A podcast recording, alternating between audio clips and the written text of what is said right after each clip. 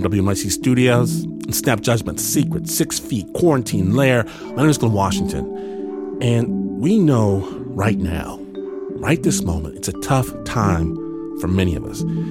During this global pandemic, millions of people have been on lockdown and forced to stay inside, sheltering in place. And for a lot of us, it's a first. Um, we we really don't know how to do this.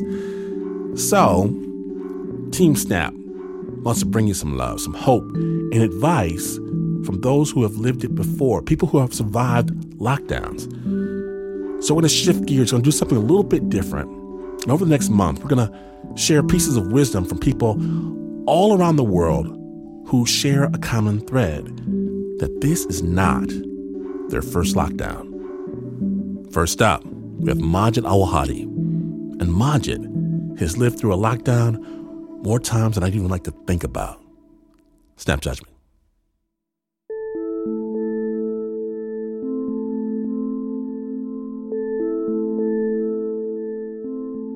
My name is Majd Al-Waheidi, and I'm a freelance reporter from Gaza, currently under lockdown in Washington, D.C. My experience in lockdowns and quarantine actually happened many times when I was living in Palestine. The only difference between this current lockdown and what I experienced back home is here I wake up and hear birds and ambulance sirens. In all the wars I have seen and survived in Gaza, the sound of airstrikes and rockets was much louder, and my movement was completely restricted by curfew hours, which means supermarkets, essential services were not open.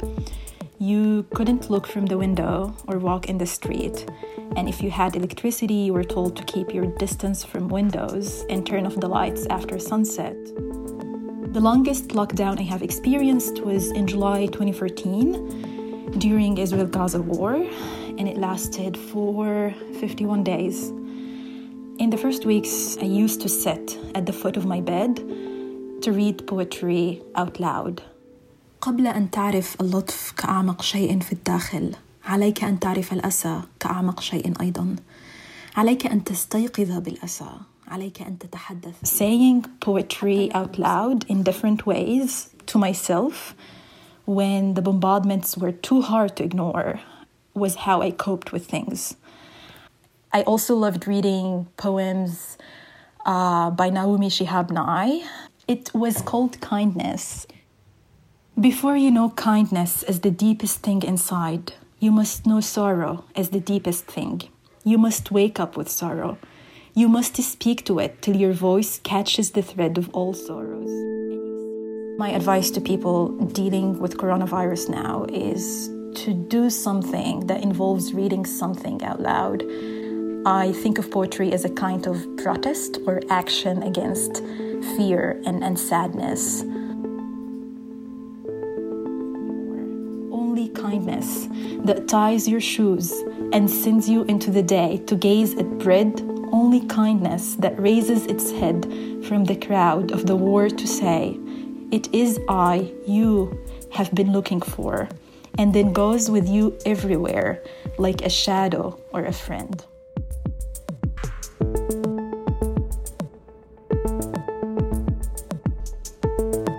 Go ahead, pick a book, a poem, a song, belt it out.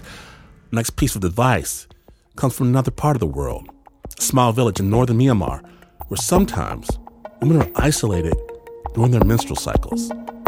Snap judgment. My name is Nandar. I'm from Myanmar, a small village in, in northern Shan state. I'm 25 years old now. I feel very old. when I like hear about this uh, COVID-19 and how people are, are managing to not get infected, I had this like feeling that it's like revisiting uh, the kind of trauma that I had to go through when I got my first period. I was at the house and I told my mom that I think the blood are coming out of my vagina. And I remember she looked at me feeling really sad. She said, now you have to pack your some some of the things. Please stand there. Do not enter the house. You're considered as dirty. He took me to uh, auntie. She prepared like a space for me in the very dark corner without a window. We are not allowed to use the bed. We are supposed to use the floor first day i told that auntie that i want to pee so bad she told me i cannot go pee unless the sun goes down i was scared so i was like okay fine i will like control it i controlled it like for a few hours then I realized my vagina cannot control it anymore. uh, on a serious note, we are not supposed to touch any books during period as well, so I couldn't study. When I bleed, I was on grade 10, and grade 10 in Myanmar is a big big deal. And i had a really really high expectation that i will be passing grade 10 with a lot of distinction. Being isolated due to bleeding had kind of like this increases anxiety that maybe I will lose my mark. That's the thing that was troubling me the most. The thought that someone who is my comp- competitor would go ahead of me and get higher mark was so unbearable that time.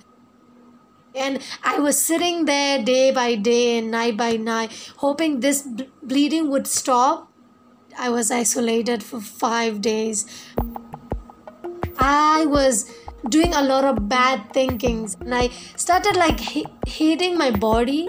Is it this hard and this terrifying and this ugly to be a woman? But I realized that that's not the kind of practice that I want to inherit to my sisters or my daughters or my great granddaughters. So that's when I stopped it and tried to uh, pursue and create a new path where I can belong. Feminists are not born, they are made.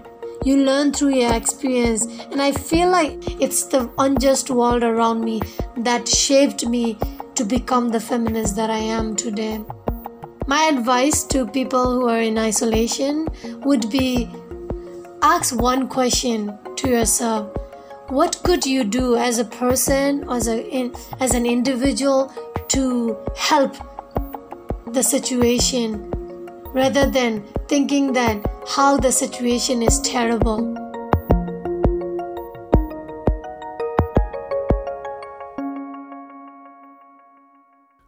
Today, Nandar, she runs a feminist organization in Myanmar that produces feminist literature and holds workshops that address women's issues including menstrual taboos.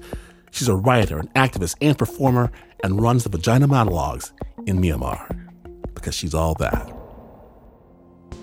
So, most folk, this kind of craziness happens too. But some people, they're wild enough to put themselves into this situation. Like, for instance, Martin Machado. There are definitely challenges when you're working in a confined ship everybody has to get along. I worked on container ships, large ships that are bringing random containers to international ports. My longest run was six months at a time. Typically, there are about 22, 23 people on the ship with me. Some of the ways that I deal with the monotony was just to to make little things to sort of brighten up my day like around christmas time trying to take an old tarp and like make a christmas tree out of it and then finding sailors they love christmas and are totally down to like carve out ornaments and help decorate the tree and stuff or or also trying to take like notes and put them in a bottle and um, drop them in the sea you kind of get into this like groundhog day where you're just you're living every day over and over and um, and I think just finding those little comforts to make it seem like you're a person, you know. I mean, another example. I'm not like a graffiti person, but I kind of made up my own little moniker, and a lot of times when I would be working, I would just try to graffiti as many of the containers as I could. My moniker is Singapore Sal. It's basically like a face um, but the mustache is made up of waves, and then he's got like a beanie, and uh, his eyes are like seagulls' eyes. the key is that you know you can do it really quickly and once you learn those motions you just are like you can jam it out fast and get on to do another one the first time climbing up in the rig um, of the ship the stacks of containers and trying to find places i could like hike up myself it was liberating yeah there was this one time when like I'm hanging on the side of a container and an officer walked underneath me and I looked down and saw him. and if he had looked up at that moment, I would have been in trouble. That was frightening uh, and definitely exciting and kind of led me to do it more. It was like my little secret, you know? So I don't think anybody really even noticed, but it was again something I could do to make it feel like they don't have me completely. you know what I mean? Like this was a way that I could kind of again feel like I had this human voice. Um, I mean, maybe it's kind of childish, but uh, but it's satisfying to sort of look down a row and see your little character thing or whatever. And I guess I'm in control, or I yeah, I have a voice. I'm not just like this uh, robot, you know. Hi, my name is Martin Machado. I'm um, a merchant mariner and sailor and a commercial fisherman, and I am sitting in quarantine in San Francisco, California.